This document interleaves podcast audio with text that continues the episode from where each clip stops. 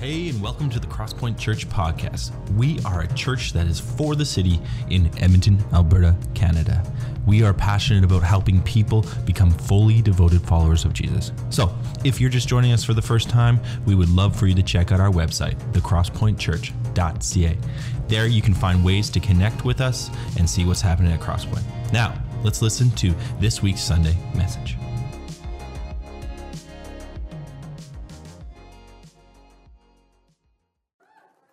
Thank you. I'm just starting to feel awkward now. Let's take a moment to pray. Lord Jesus, thank you for this day that we can celebrate resurrection. Thank you, Lord, that you are present with us. And we pray, Lord, now that as we enter into looking at your word, that it would be fresh to us, that you, by your Spirit, would sharpen the edges of the words so that they penetrate our hearts. And uh, the result would be, Lord, that we would hunger and thirst after you. We pray in Jesus' name. Amen. So, Easter Sunday, He is risen. He is risen indeed. Traditional, right? This is an old tradition. Some of you don't realize that maybe. So let's try that again. He is risen. He is risen indeed. Yes. It is the way the early disciples responded on the anniversary of Christ's resurrection. He is risen, they would say to each other, and they would respond, He is risen indeed. It was an affirmation that what they had experienced that first resurrection and the following days of that, that was reminding them over and over again.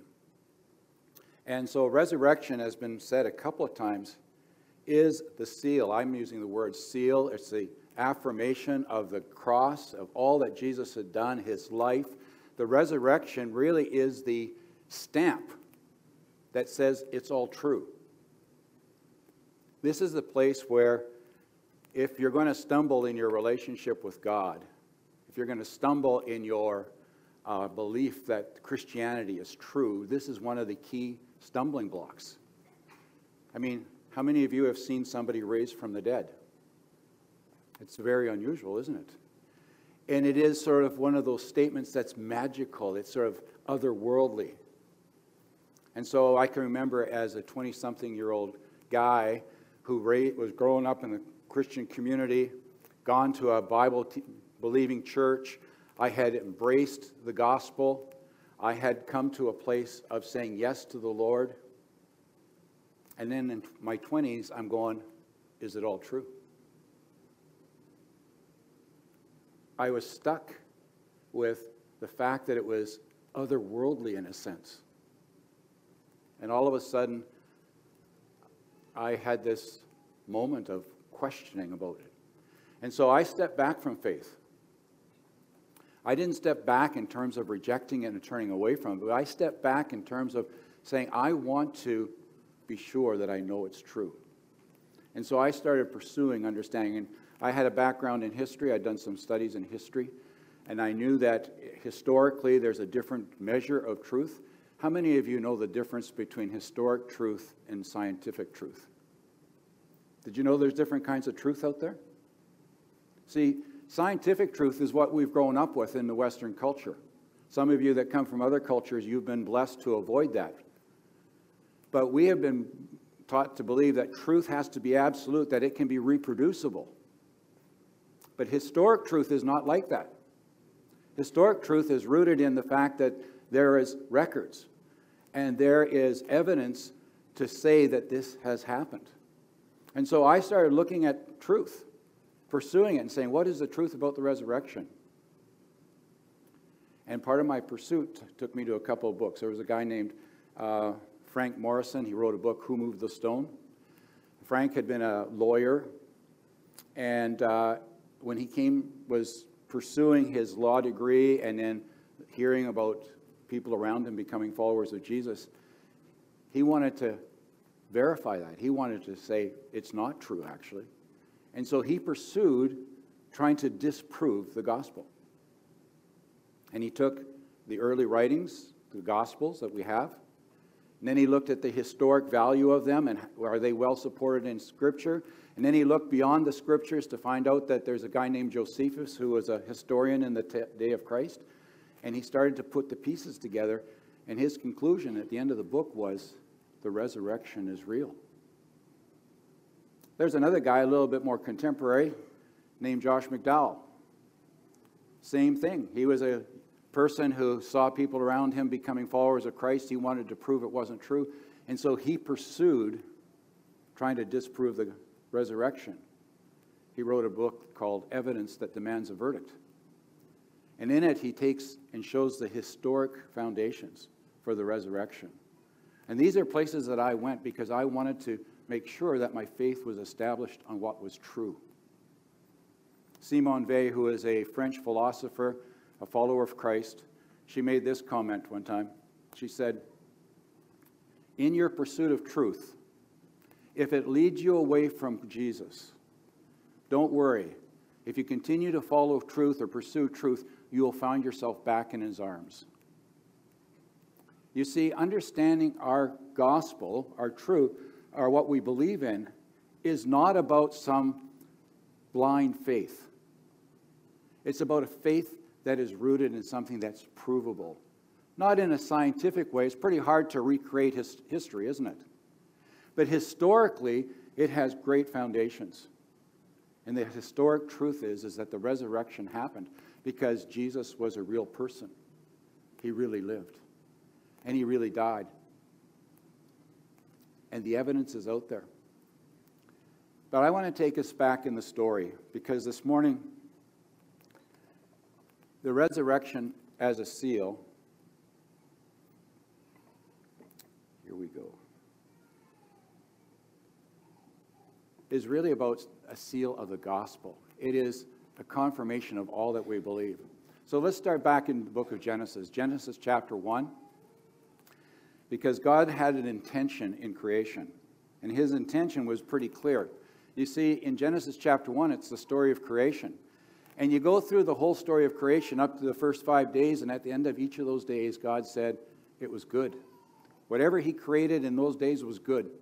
And so you get to the sixth day, and this is the day when He creates human beings. And it says this, and then God said, Let us make human beings in our image, to be like us. They will reign over the fish of the sea, the birds of the air, the livestock, and all the wild animals of the earth, and the small animals that scurry around the ground, along the ground. So God created human beings in his own image. In the image of God, he created them. Male and female, he created them. Then God blessed them and said, Be fruitful and multiply, fill the earth, and govern it. See, God was intentional in creation.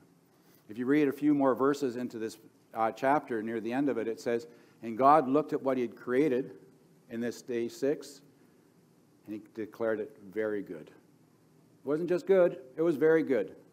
Why? Well, God's intention in creating human beings is rooted in how He did it. He did it in His own image, to be like us, He said. And there's a number of things associated with that idea. One of them is, is that we had free choice. God has free will, we have free will. The fact is, as He said, let them be like us, it's about community. It's about belonging. And then he were to give us, we were to watch over, take care of the earth. It was God's creation. God was responsible for it, but he invited us to join him in taking care of the earth. And then we go into chapter 3. There's that verse in verse 8. When the cool of the evening breeze was blowing, the man and his wife heard the Lord God walking in the garden. This really implies that and when you read that passage, you realize that Adam and Eve were not upset that God was present. He called out to them, hey, Where are you guys? And they came out and we're here we are. And they had started to have a conversation. You see, God was in relationship with his creation. He was not absent. You know, there is a, a position that's held that uh, God created this world, then he spun it out there and said, Let's see what happens. It's not what happened. God created this world and then he came down and walked on it. He had relationships with the men and women that were there. And that's his intention. His intention has always been that we would know him, that we would be able to walk with him, that we'd be able to interact with him. That was his intention. But in Genesis chapter 3, we have Satan's interruption. you see, Satan didn't like what he saw. And so he came, and this is the passage where it talks about him coming and tempting Eve.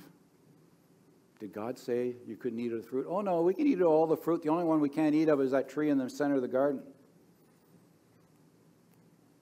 Really? You can't eat of it?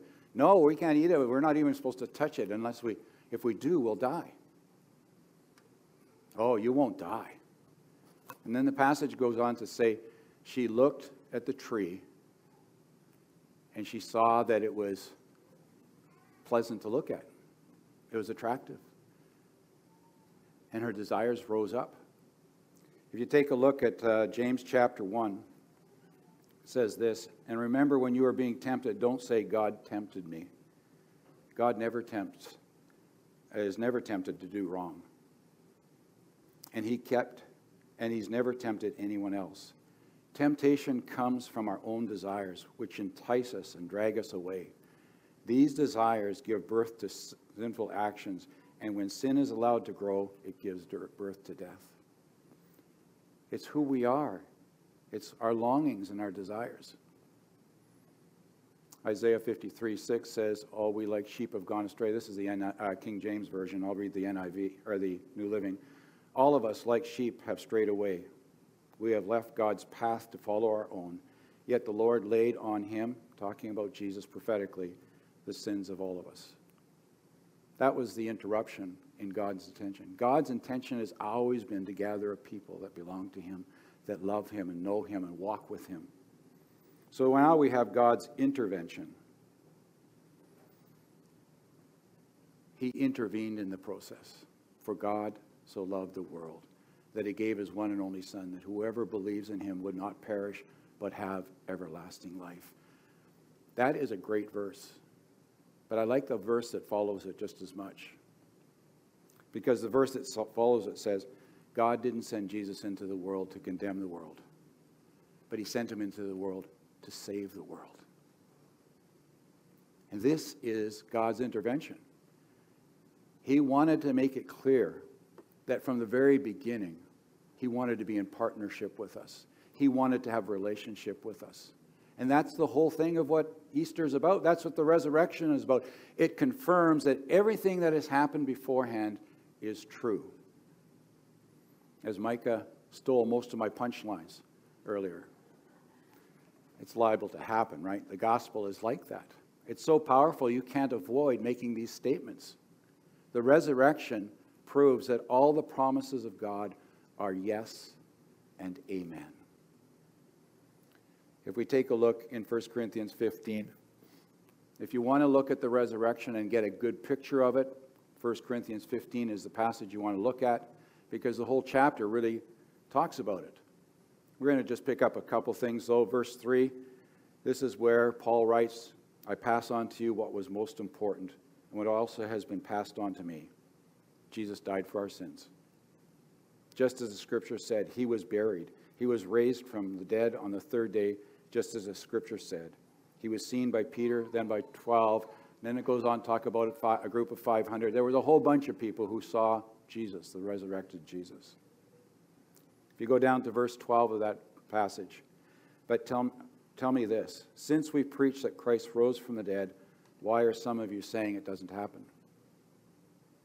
If there is no resurrection from the dead, then Christ has not been raised.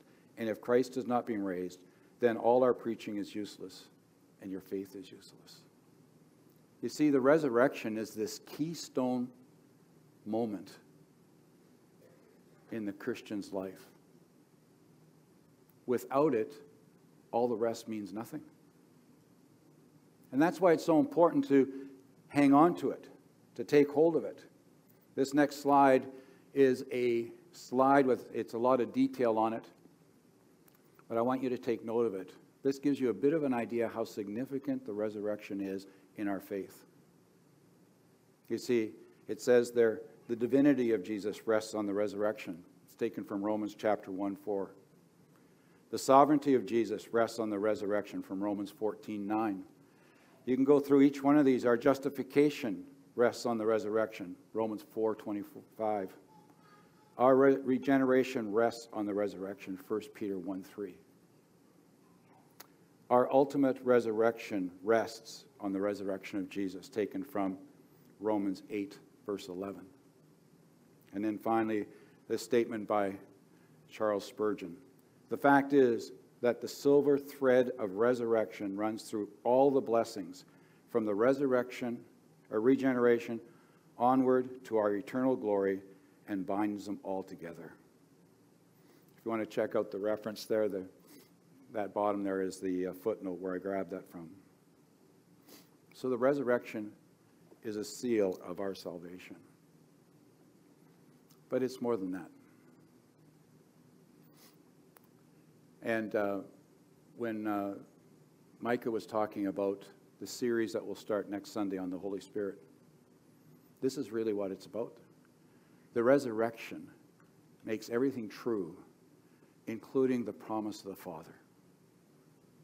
The Father promised that He would send the Holy Spirit, that all the promises would be yes and amen. And, and we want to take a look at that because you see, ultimately, it isn't just about a God that is far away, but it's about a God who is present here. It's about Him walking with you in your day to day life, being present in such a way that you can turn to Him in a moment and invite Him to be a part of whatever is happening. We have friends that are experiencing difficulty just simply because one of them, uh, of this couple, one of them is past, uh, suffering from cancer. And in the moment, I have seen them over and over again turn to Jesus. It's hard. It's not easy. But we just spent some time with them this weekend. And as I'm talking with the husband who is suffering from cancer, he's asking me about my hip and how it's doing. He's not consumed with his issue, he's aware of other people. We're talking, and we ask him how things are going at their church, and he's on the elders board and he's actively engaged in it. And even though the end of his life appears to be near, unless Jesus intervenes, he is engaged in serving him right to the end. Why? Because Jesus is real and present for him. That is the extreme. But there is the more normal day to day stuff raising kids. You know that God wants to help you raise your kids? I can remember we, have teen, we had teenage boys. They're growing up now. They're now giving us grandkids, and we're happy about that. But there was a time when our boys were a bit of a challenge. And I can remember going off on a Saturday to a friend's birthday celebration, and we're partway through the celebration, and all of a sudden I get this overwhelming urge to go home and I'm praying and saying, Lord, I'm here to celebrate Tim's birthday and go home. So I get up, I go over, and I apologize for leaving early, wish him a happy birthday. I drive home, and I catch my son and a friend toking up in their bedroom. The intervention of God in the moment. This is what the resurrection's about. It's about opening a way for us to walk in relationship with the Heavenly Father by His Spirit.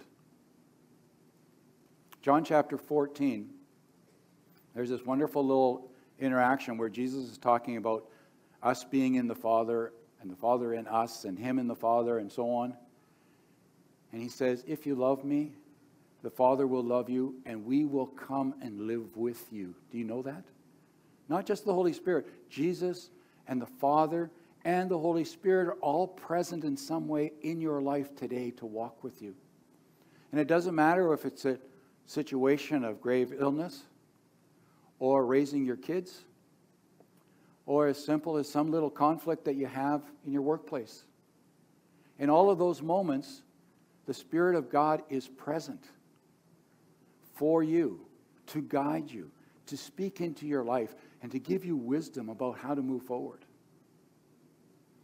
And it isn't just this, well, next Sunday we're going to have a longer conversation.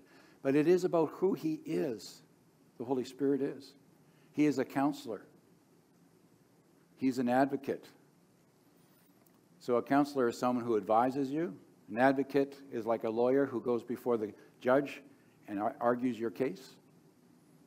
The Holy Spirit is present in that way in your life. So, when you mess up, He is before the Father saying, Remember what Jesus did for these guys. It's all taken care of. As a counselor, as you're struggling with things, all you have to do is ask, and He will give you wisdom. He will speak into your life. That's why the resurrection is so important. And that's why knowing it's true is important. And so that's the challenge for us. Do you really believe that Jesus was raised from the dead?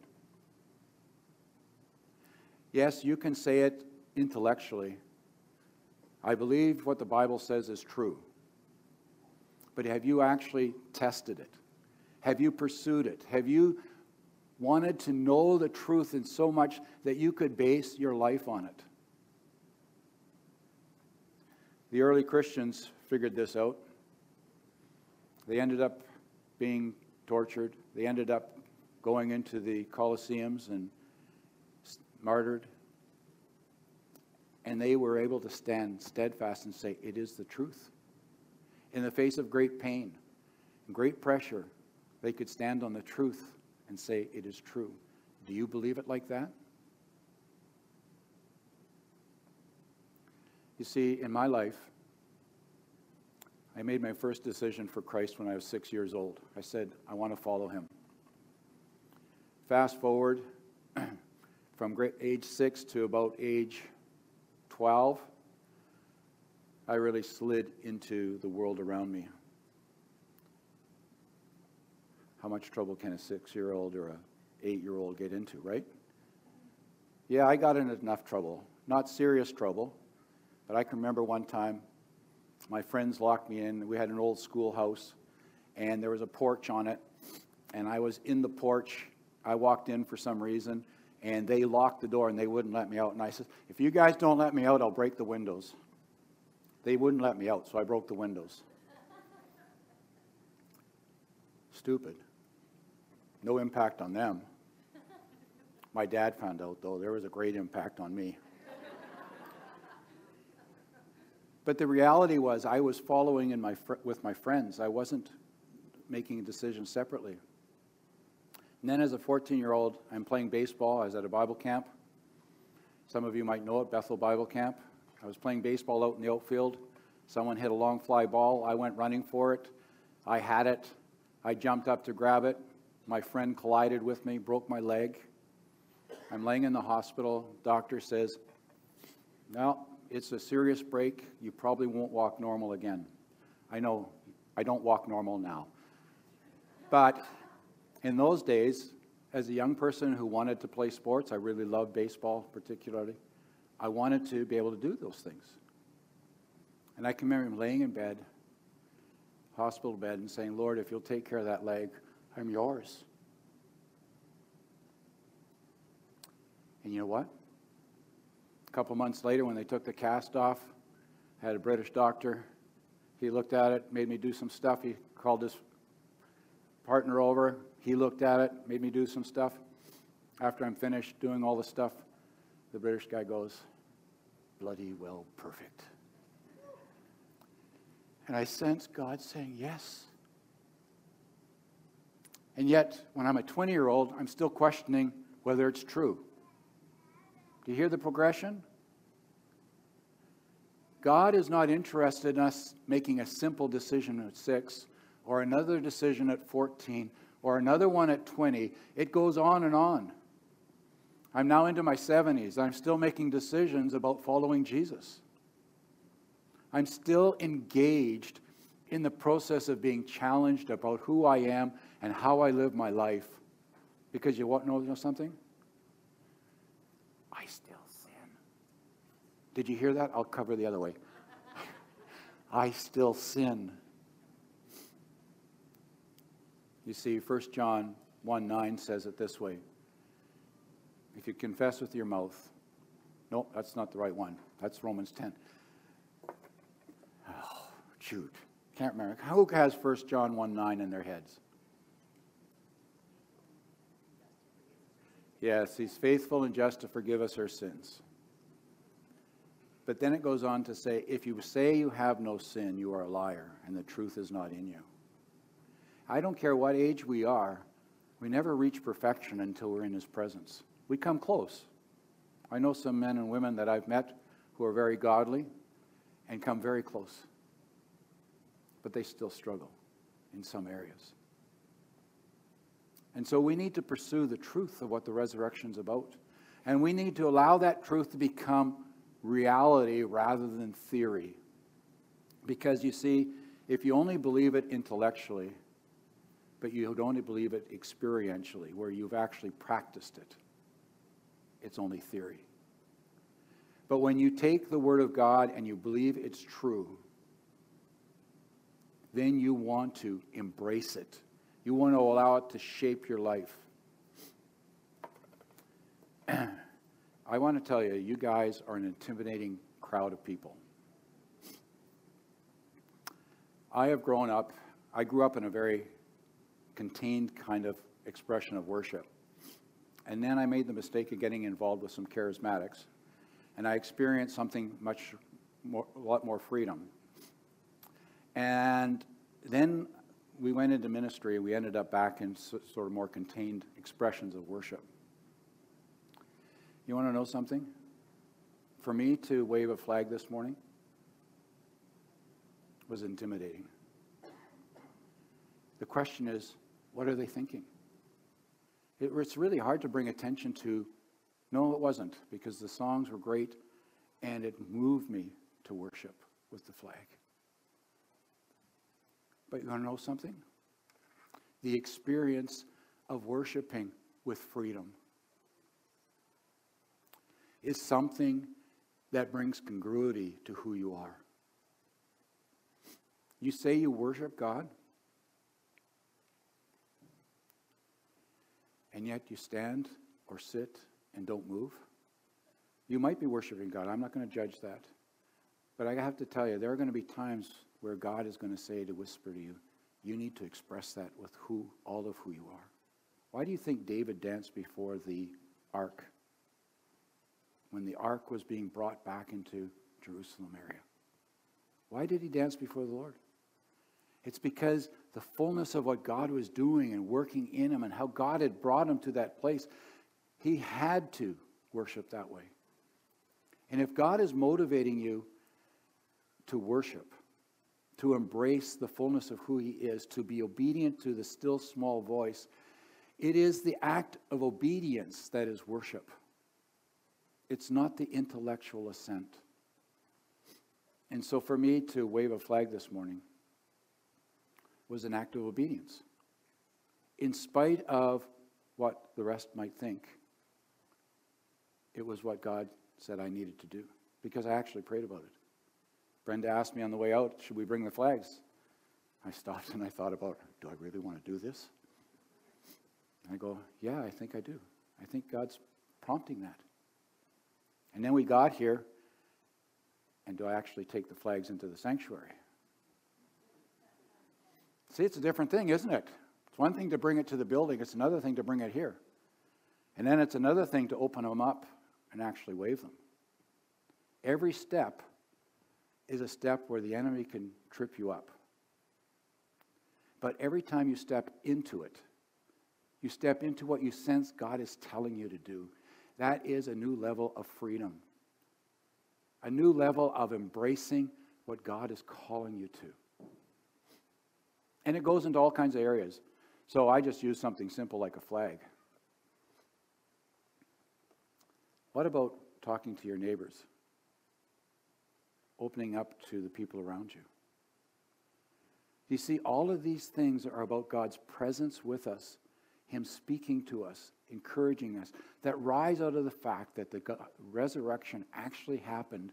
And it is the truth that there is a living God, a living Jesus Christ, a living Holy Spirit who are present with us to act in us and through us. You know how I overcame that fear of talking to people? I, I decided, Lord, I can't talk to them about you, but can, I can talk to you about them. And so when I meet people, sometimes I hear things and I just ask the question Can I pray for you? And then I'm talking to God about them. I'm revealing the heart of God to them. It's a way of entering into what God calls us to. So, resurrection life, it's more than Jesus rising from the dead. It's resurrection life when he rises in your heart and motivates you to do what he's asking you to do. Where he comes and he speaks to you in a still small voice and says, Do this. Swing a flag. Do that. Get down on your hands and knees and ask your kids for forgiveness because you messed up sometime. That's a part of it, right? And so I want to encourage you. The resurrection has happened. I believe it. He is risen. Yeah. And if he's risen indeed, has he risen in your heart? Has he made his presence real in such a way that you can hear him and you know what he's asking you to do? Let's take a moment to pray.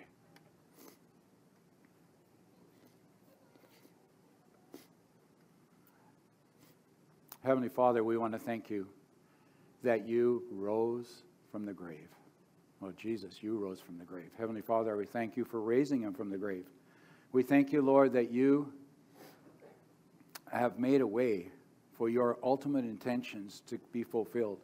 Your desire to walk with us, to be known by us, to be a part of our lives, and we would be a part of yours. Lord, all of these things are what you want. And we want to thank you that the resurrection says yes to all of that. And so this morning, Lord, I pray that you, by your Spirit, would move amongst us and that you would come and make your presence real.